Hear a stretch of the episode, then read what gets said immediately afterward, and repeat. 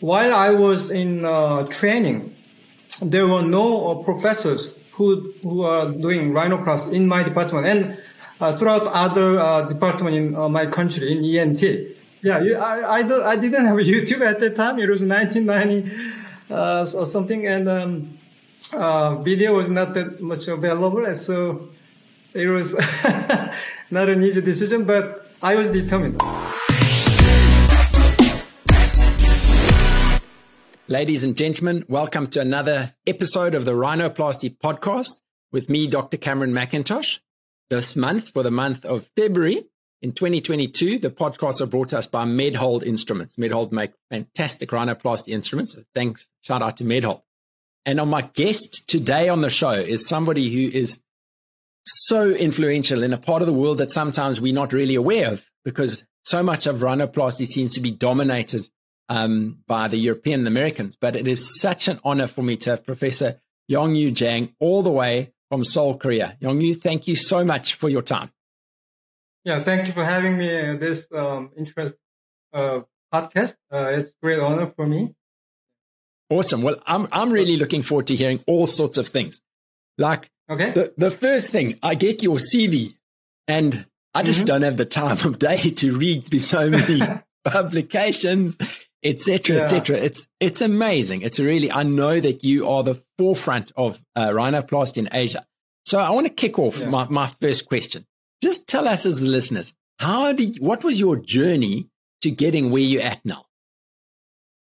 Uh yeah. Um when I was a resident uh, ENT in uh, Seoul National University Hospital, um, unfortunately, I had no chance to observe any rhinoplasty no single rhinoplasty case because there was zero rhinoplasty in ENT at that time in Korea. And my professors didn't do rhinoplasty. So after um, finishing my training and military service, I started my teaching career in 1996 at Dankook University. Uh, it is it was located about a hundred kilometers southern part of Seoul, and it is mid-sized uh, private university medical center. And I started my independent practice. There I saw patients and I started my uh, usual uh, surgeries like septal surgery and uh, sinus surgery and sleep surgery. But I happen to know that there are huge demand on my side that there are patients coming with deformed nose together with functional issues. So because I was uh, not trained for the rhinoplasty. I was a little bit uh, afraid of approaching them, but I um, decided that the rhinoplasty should be done by ENT surgeons. So I have um, huge ambition that, yeah, although I didn't uh, have uh, uh, enough teaching, uh, enough uh, training on that, I, I, I decided to teach myself Wow. And I started um, studying through uh, books. Uh, at that time, unfortunately, we don't have um, YouTube. Uh, yes. Uh, not that many uh, educational videos. So it was not an easy path, but um, I collected many books and I, I read the video again. And I started my first rhinoplasty case in uh, 1990, end of 1996. It was patient who, who has uh, saddle nose and septal uh, deviation. And, and uh, from that time on, I did about 10 rhinoplasty So I was kind of an occasional surgeon at that time. So can I ask you a uh, question? when you were learning, were you already mm-hmm. a specialist otolaryngologist or ENT, or was this during your residency time? Um, yeah, I uh, finished my training in ENT residence residency in Seoul National University Hospital. While I was in uh, training, there were no uh, professors who, okay. who are doing rhinoplasty in my department and uh, throughout other uh, departments in uh, my country. That was exactly the same with me. I ended up doing yeah, yeah. 50 cadaver nose dissections. I did 50 rhinoplasties as a resident. I had to teach myself, but we, we had oh. YouTube. You didn't. You had to get the books. Yeah, you, I, I, don't, I didn't have YouTube at that time. It was 1990 uh, or something. And um, uh, video was not that much available, and so it was not an easy decision. But I was determined. I I thought that I need to do this because there are patients. So, uh, so I was quite determined at the time. So then you started off with that first saddle nose. I mean, you, mm-hmm. from there, it's it mm-hmm. could easily have gone the other direction. I mean, something mm-hmm. made you then wanting to really get into it and get to the point where you're actually writing books and running amazing courses, mm-hmm. which we want to talk about. Mm-hmm. But that mm-hmm. split could have said, no, I've done one rhinoplasty or few. I don't want to carry on. What made you then want to continue with doing rhinoplasty? Oh, I see. I see. Uh, in my early career, I had um, some good results and some bad results. And uh, I have one uh, patient uh, quite memorable. Um, at that time, I um, she had a saddle and some deviation. So at that time, I usually ask my chest surgeons harvest the rib cartilage for me. But the problem happened. The chest uh, resident came in the OR and then he made a huge perforation at the pleura.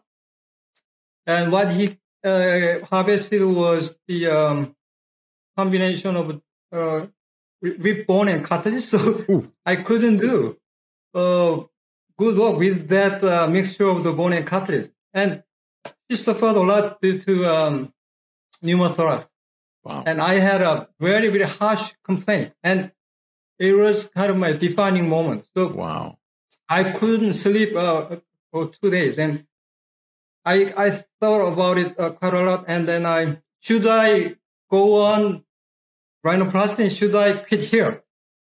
But uh, because of the suffering I had, um, I um, decided to uh, go on uh, further. So um, in after that event, I studied more hard, and it was in 2001 in my uh, country in South Korea. If you are university faculty, you have a chance to uh, have a sabbatical leave for one year. Mm-hmm.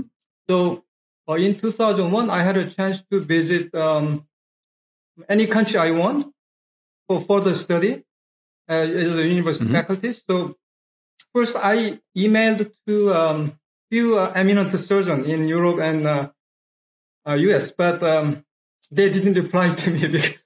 Because, I don't know why, but so um, because at that time I was also doing uh, basic research in the uh, nasal physiology. Mm-hmm. I have uh, I decided to go to UC Davis, University of California, Davis, mm-hmm. at the physiology department uh, to uh, study um, basic research on the uh, mucosal physiology. But luckily, I have a chance to visit the ENT department there, and I met uh, Dr. Jonathan Sykes, who is uh, quite um, yes. a famous facial plastic surgeon. Uh, we became good friends. So uh, while I was there, um, most of my time was uh, dedicated to, to the research, but I visited his um, operating room uh, twice a week. Mm-hmm. And it was kind of eye-opening experience for me because um, yeah, actually he didn't send much many rhinoplasty, but he does uh, facelift and uh, reconstruction and many other things. The one thing I was um, quite impressed was that in US, the facial plastic surgery division is quite strong. It's mm-hmm. very, very strong uh, subdivision. So it, at that time in Korea, there's uh, no nothing like that. So I have a strong aspiration and longing that um, yeah, this is really a good thing mm-hmm. for the whole ENT and for the benefit of the patients. So I was um, so I returned to Korea in 2002 uh, July. So I stayed in US about uh, about 16 months there. Wow, that's nuts. And um, when I returned to Dankook University again, right about two or three months later, I got a job offer from Asan Medical Center where I'm working now. Mm-hmm. Uh, this is the best and biggest tertiary medical center in my country. It is also ranked as a top by the Newsweek rating in uh, Korea. And um, so it was kind of huge opportunity for me because it's a big chance for me to promote myself, Mm. Uh, you know, the next level. So I accepted the offer. I moved to this Asan Medical Center in 2002 December. It's al- Wow. almost 10 years ago. Wow. And So- now, how many physicians are there at the center? How many doctors work? In ENT, Yes, all, in, altogether. or all together, and in ENT. Ah, yeah, yeah, let me say, the Asan Medical Center has about 2,700 beds. Wow. It's tertiary medical center. We have a, oh, about 500 uh, full-time faculty. Our ENT department has about um, 17 uh, ENT uh, faculty. So I, I'm, a, I'm a, actually I'm a chairman, uh, prof- prof- professor and chairman there. That's And um, yeah, when I'm moving to Asan Medical Center, I made my um, I uh, um, I talked myself that um, Yongju, uh, how will uh, how will you establish your name in the ENT society? So my strong desire was I want to make myself as a uh, established rhinoplasty surgeon Hmm. because this is um, uncharted, uncharted territory. Um, I think um, we need to do this um, because um, rhinoplasty is really challenging and uh, every case is different and uh, it's um, it's um, really challenging and uh, uh, addictive work. So when coming to Asan Medical Center, I decided that oh, I have to build up rhinoplasty practice in Asan Medical Center. And uh, furthermore, one day, if, if I if I can, I want to establish a facial plastic surgery society like in US, Mm. in Korea. hmm So that was my dream. So um, although I didn't have that many cases in Dankook University because it was uh, located at um, southern part of Korea and uh, not that big hospital. Um, right after coming to Asan Medical Center, I have an influx of patients because um, this is kind of a tertiary medical center. I think that I was not that qualified, but I had to train myself to cope with all the difficult cases. And uh, 2003, uh, right after I moved to Asan Medical Center, it's about six months after I moved to that place. I opened my first rhinoplasty symposium there. No way. Asan Medical, uh, Asan Rhinoplasty Symposium. And that's like 17 years or something it's been going. Yeah, yeah, yeah. Uh, in the meantime, I, I skipped one or two years, uh, but it's uh, ongoing until um, uh, uh, 2021. Next year, I will uh, host the uh, 18th event. Wow. And If Yongju, these are not, um, this isn't some small little summit. I mean, you've got the big names of rhinoplasty that come out. Yeah, yeah. Actually, um, when I started for the first time, it was 2003. It was just half day course, uh, speakers, some domestic speakers, and my mentor, Jonathan Sykes, was a speaker there. So it was half day, um, course open to just, uh, domestic doctors. But from 2005, I opened it to the all, uh, to the internationally. So in 2005, uh, my our guest speaker was uh, Peter Adamson, and um, and I also decided to to do live surgery from 2003 event. hmm Um, I think I was not that much qualified to perform live surgery whole day, but um, I pushed myself, and uh, after deciding that I, okay, I will uh, do live surgery. That's great. I- so I want to Yeah, ask you a few I, things. uh, So tell me I trained myself. this, this, Okay. how, so the podcast is going out to more than 70 countries around the world. If Yeah, yeah. people are wanting to be able to access your course, Mhm. how can they do that? Mhm. Do they have to be there in person or can they log in remotely? Maybe you want to tell us a little bit more about the course for the listeners. Yes, actually, uh, on the, until the 16th event, it was offline uh, conference. So you have to register. You have to physically uh, in Seoul, Korea. Mhm. But um, in 2020, with the advent of a pandemic, I missed. I skipped the 2020 event last year. I opened it as just a Zoom live conference. No registration fee is required. You just register through the, our the website, and then you can enjoy the uh, uh, live live coverage of the, the many good lectures. And what is that website uh, address? Uh, I will detail later. okay, okay. I think I think yeah, you have very good connection. Later, I will uh, send you the the contact contact information. So um, in 2012, uh, this, uh, this year, I will host it on 14th of May. Brilliant. Yes. Uh, but they can also follow you on Instagram. You're very active on Instagram if, if people want to. Uh, not that active, but yeah. yeah I have Instagram account. And uh, yeah, so um, all the information will be uh, uploaded at uh, Instagram and Facebook and LinkedIn. And um, I have a huge mailing list. So I send them uh, the email for invitation for participating the symposium. And I, I, I, I, I also want to get your help.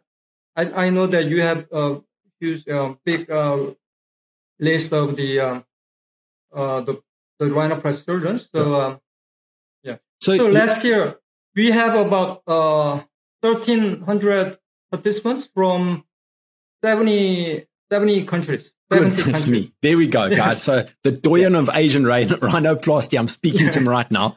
So make sure yeah, you get to this course. So I want to ask you a question about the live surgeries because we've mm-hmm. run some courses here with live surgeries. And I heard a very mm-hmm. interesting comment the other day where a, a, surgeon who would normally take maybe two hours to do a rhinoplasty mm-hmm. in his own mm-hmm. theater where he's comfortable mm-hmm. with his team now mm-hmm. takes four hours when he's doing live surgery. And that messes yeah. the whole schedule up and stuff. So an interesting comment was made was to say, perhaps live surgery should almost be pre-recorded in that person's operating theater, mm-hmm. and then they can speak mm-hmm. the, the the the listeners through it. I don't know what you think about that. Um, actually, um, for me, doing live surgery in my center is not that difficult because mm-hmm. uh, the surgical setting and the people helping me, uh, I'm really accustomed to the that environment. But um, I had a chance to do live surgery uh, more than 10 countries. Europe, Middle East, Asia, India. I have I did the live surgery in India more than uh, six times. Wow. Not South Africa yeah, with, yet. With uh, yeah, one one day if I can. Yeah. um, new instrument. Uh, I didn't bring my instrument.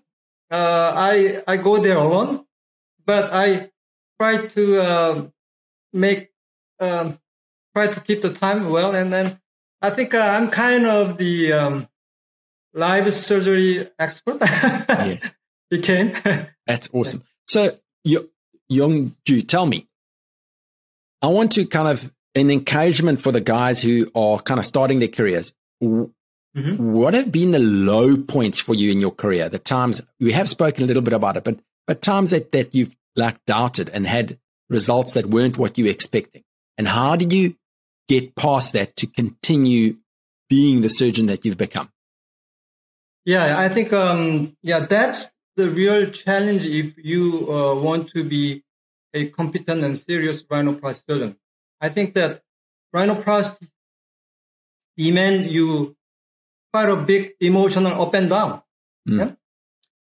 Uh, we have really gratifying result with a very appreciative patient in most cases, but um, Sometimes we have infection, we have cosmetic dissatisfaction. Sometimes we have really, really strange people that we don't know. Mm. We, we, don't, we, we cannot fathom the inside of their mind. So, so I think, um, it's very important to uh, build up your mental fitness and physical fitness.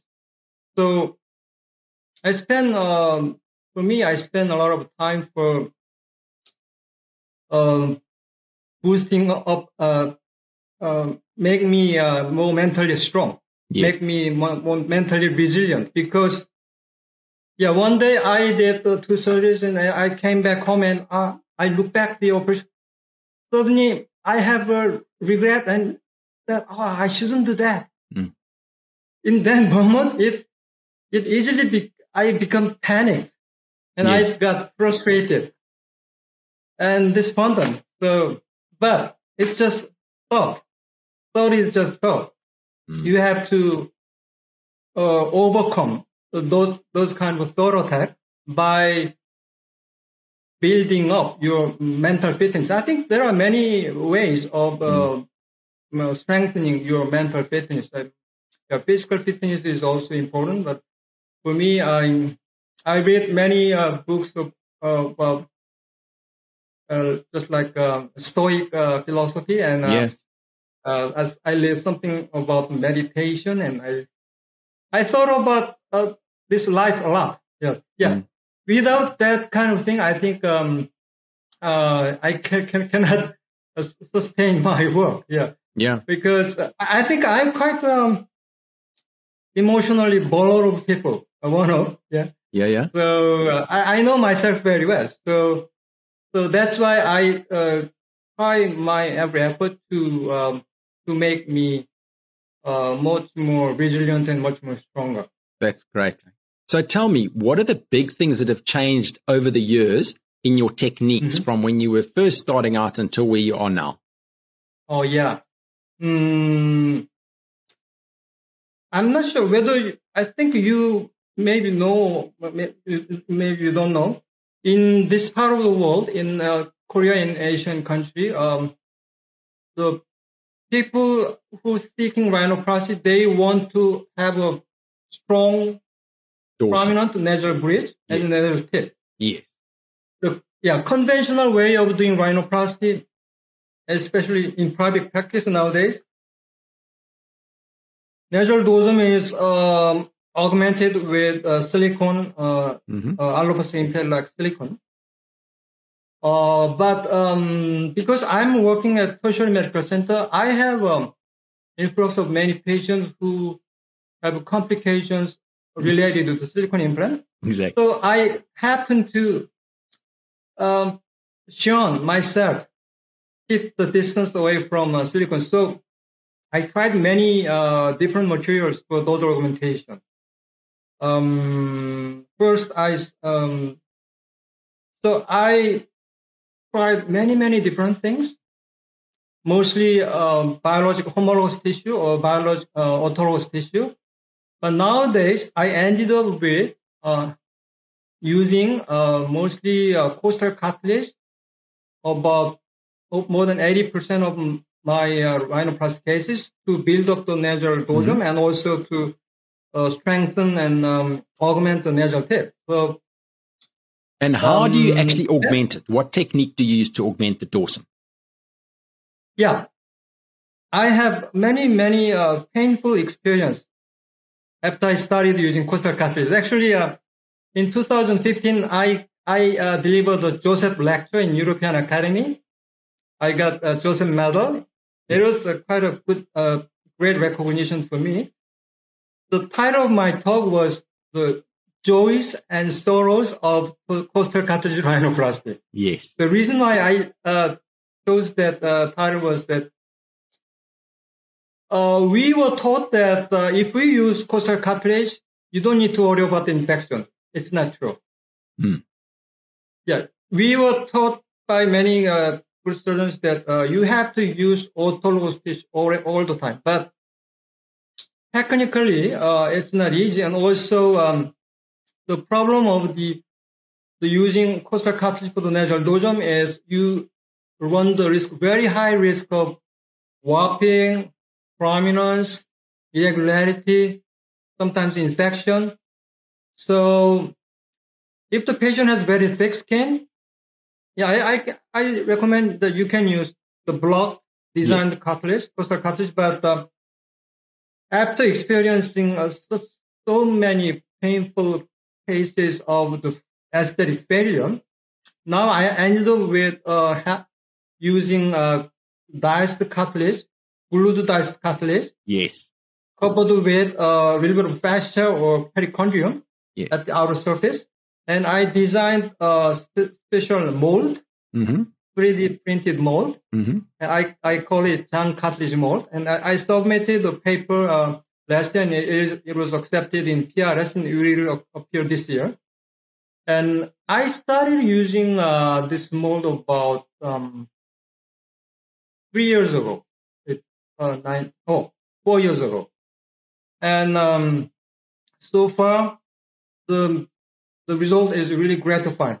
So I had a very um, torturous course to find out this um, material. Uh, I used uh, in one day. I used a lot of homologous cartilage, and I found that uh, eventually it disappeared. I used a lot of fascia. In some cases, it, it, the result is good, but in some cases, it causes um, open the nose like this. Mm-hmm. And I found that the ear cartilage and septal cartilage is not enough in its amount. Yeah, yeah. And um, I found that costal cartilage, blood costal cartilage put on the nasal lotion causes a lot of cosmetic issues. Now, I can tell you that there's no single way which doesn't have any problem, but uh, at least in my hand so far, this this will be my final uh, final result, uh, final uh, method, and I think uh, I will be with this uh, the rest of my uh, career. Oh, it's a dangerous thing to say. You never know what happens, but Yongju, I've seen. Yeah, yeah, yeah, yeah that's right. Yeah, you I've never know what it happened. Yeah, but I've, yeah, I've, i know there's some problem. there's some resorption. Hmm?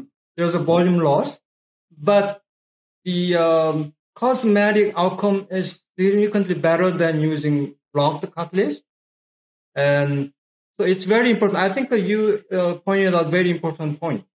No, listen. The, the tricky thing of rhinoplasty is that we never know what will happen 10 years, yeah. 10 years later. Yeah, that, that's the, the trouble we have. So I, have actually listened to some of your talks and watched some of the, them on this exact thing. For the listeners, mm-hmm. How can they get hold of these molds? Um, mold.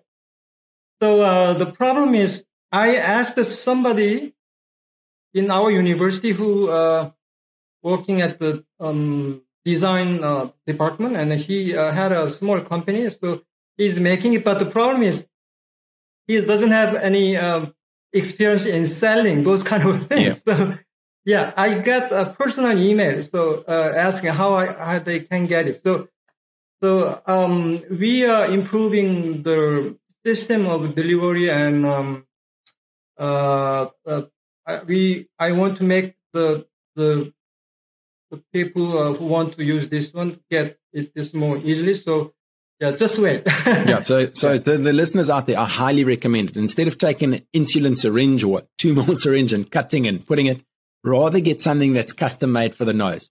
So Yongju's got I think, uh, it's much more convenient and uh, mm, have some merits. And you're to, using uh, TISSEEL um, glue for that? Yeah, I use um, uh, glue. Yes. I think it, it has many different brand name. Yeah. Uh, but any kind of tissue glue would be um, uh, sufficient. Yeah, because we, I mean, we're, I'm in South Africa, so there's also a lot of African noses that we want to do exactly the same for us to build up oh, uh, that flat dorsum. Um, yeah. So I've, I've got another topic I want to chat to you about, and this is about the the bright or the light and the dark side of rhinoplasty. Tell the listeners a little uh, yeah. bit more about that.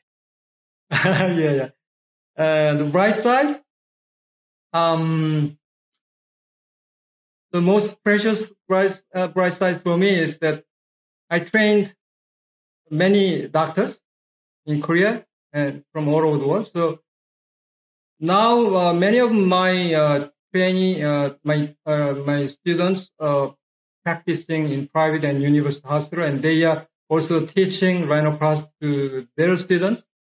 And so far, I had about 120 uh, international fellows, uh, short term or long term, who visited me from more than 20 countries.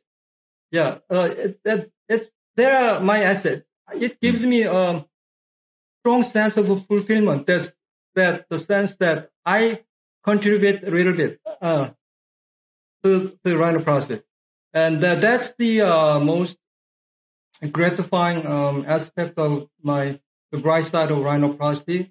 And one other thing is by uh, indulging myself in rhinoplasty, I got to have many, many good friends like you. Yeah. So they're older, uh, big surgeons in Europe and Asia and uh, US. Yeah, we, we are so close to each other. We became good friends. And also, um, um, I could publish uh, many books and many uh, could publish many research in on rhinoplasty, and uh, those are my rewards. But uh, the dark side is that, I, as I uh, mentioned before, uh, I'm quite vulnerable emotionally. Mm-hmm.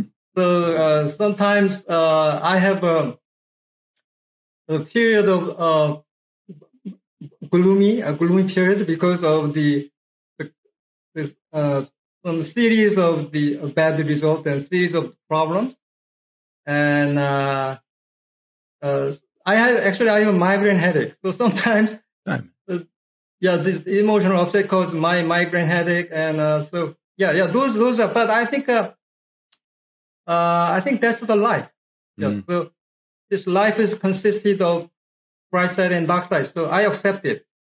And uh, I think um, I thought that I experienced rhinoplasty more than 20, about 27 years. I thought that, yeah, it's time for me to do rhinoplasty much more faster. But the thing is, my rhinoplasty time is increasing and increasing. So really? I, yeah, I, because uh, the something I couldn't see before, now I can see. So wow. I I spend more and more time. So, so I think, um, as I told you, it's physically and mentally um, demanding job. Uh, so, um, yeah, that that's the. Uh, I think I rhinoplasty is just like a life. Yeah, it gives me a lot of joy. Sometimes it gives me a lot of sorrow. Okay, so so if you say it's taking you longer to do operations, just mm-hmm. as a ballpark figure, more or less, how long would a primary rhinoplasty be taking?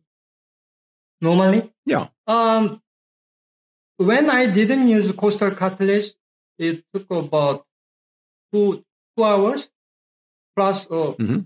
But um, as I said, you I nowadays I almost routinely use costal cartilage. It takes about three hours to three mm. and a half hours.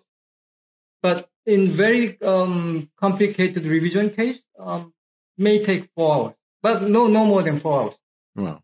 But that's interesting because you, you see out on social media guys who are doing four, 500 rhinoplasties in a year. Oh, I don't know. Hey, that's a, that's a lot of rhinoplasties to do in a year. And I don't know what the results will be like if you do 500 rhinoplasties in a year. Yeah. Yeah. But that, yeah, people have a different uh, capacity and capability. And, um, actually, um, my rhinoplasty case is around 150 to 200 per year. Mm. Because I am working at the university hospital setting, so I cannot use the operating theater all the time. So I do operate um, two full days and mm-hmm. one half day. Wow. So yeah, yes. Oh, that's and a then, lot. Um, and yeah. you're teaching, etc. So I've I've got two more questions I want to ask you. The 1st mm-hmm. question is, mm-hmm. where do you see the future of rhinoplasty going over the next decade or two. Perhaps kind of added to that is, is some of your views on, on um, preservation rhinoplasty. Oh, I see. Uh, future of the rhinoplasty. I think uh, you know that um, now the deep learning and artificial intelligence and several things um, having a quite big impact in radiology and um, pathology and uh, internal medicine. But I think um, the rhinoplasty will remain as quite a human mm-hmm. the area which what which need real human touch and human hands. Mm-hmm. Uh, so I think um, in the sense of technological advancement, um, I don't have any ideas which, which uh, what kind of new technology we will bring this rhinoplasty into the next level. I, I don't have any idea. But um, I think um, one thing is that um, we should be in our practice. We should be more evidence based in yes. our practice. Yeah. So, so that's, I think that's the right way. That, that's why I publish many papers. We, in this area, we tend to uh, just follow the uh, big master's opinion. Yes. Yeah, one master said this is this. Then we just follow with no criticism. But um, I think it's a kind of a dangerous attitude. So we need to be much more evidence based in um, sorting out what's the uh, best technique and uh, uh, how we should evaluate the patient and sort of thing. And your second question is about preservation rhinoplasty. Uh, I'm really uh, cautious about this because uh, I know what the preservation rhinoplasty is. to be frank with you, I personally, um, on my side in my area, we we have many patients with deviated nose. We have patients with hump nose. So um, I, we can adapt that new concept to our patient. But frankly speaking, uh, personally, I don't uh, have any strong uh, uh urge and need to employ uh, that concept because in my idea, uh, the the way I did so far works very for uh, very good for the patient. And uh, I think uh, here is one thing we have to all consider that in the early 1990s, um, there was a, the sleep surgery was quite uh, quite a fashion in ENT society. So we did many sleep surgery, but uh, many years later, it turned out to be that um, it's not that effective. Mm. But during that many years, many surgeons followed the uh, fashion of the surgery. So uh, I think um, um, I think there is, must be very good thing in preservation rhinoplasty, but because personally I didn't have that much experience, I'm not in the position to comment on that. But we have to be uh, much more careful, and we have to collect much more evidence mm mm. to justifying uh, that particular approach. I think the, the conservatism in preserving the normal anatomy is very, very important uh, aspect we certainly have to stick. Yeah, mm-hmm. the, no doubt. Yeah, but um, but you have to be very uh, careful and uh, just following the the big surgeon's uh, recommendation. Yeah, yeah. no, no, you got to be cautious. Okay, so um, my last question for you, Yongju, is mm-hmm. for the listeners out there who are kind of at the start of their careers or they're interested in wanting to become a rhinoplasty specialist. I mean, you've been at this thing for 30 years. What would your advice be to people? How do you think is the best uh, path to go to, to become really, really top at, in rhinoplasty? Yeah, um, I think um, mm, I think rhinoplasty is not is not, not an easy operation because there's a real finesse. So just millimeter difference can make huge difference. Just millimeter difference in the nostril level, the pa- will make the patient very very unhappy. So, um, if you want to be a serious rhinoplasty, I think uh, you have to be very very critical for your result. So I always keep I keep all the the photographs with me. I look back with uh, I, I look back the, the result with uh, the what I uh, the operation record what I've done and I actually I record all the surgeries. I have a very good uh, recording system. So I have huge collection of the, the surgery record. So sometimes I go back to the video and then um, I um, so it's very important to train yourself. Yes. Train yourself by looking back your cases and um, update your uh, knowledge yes. with um, new uh, papers and uh, opinion from other experts. And uh, last but not least, as I said, I want to emphasize that you have to be uh, physically and mentally uh, fit, uh, and you have to be able to become a good doctor who listen very carefully what the patients are saying. Yeah, that, that's my. Then I think uh, you can have a lot of fun. Yes.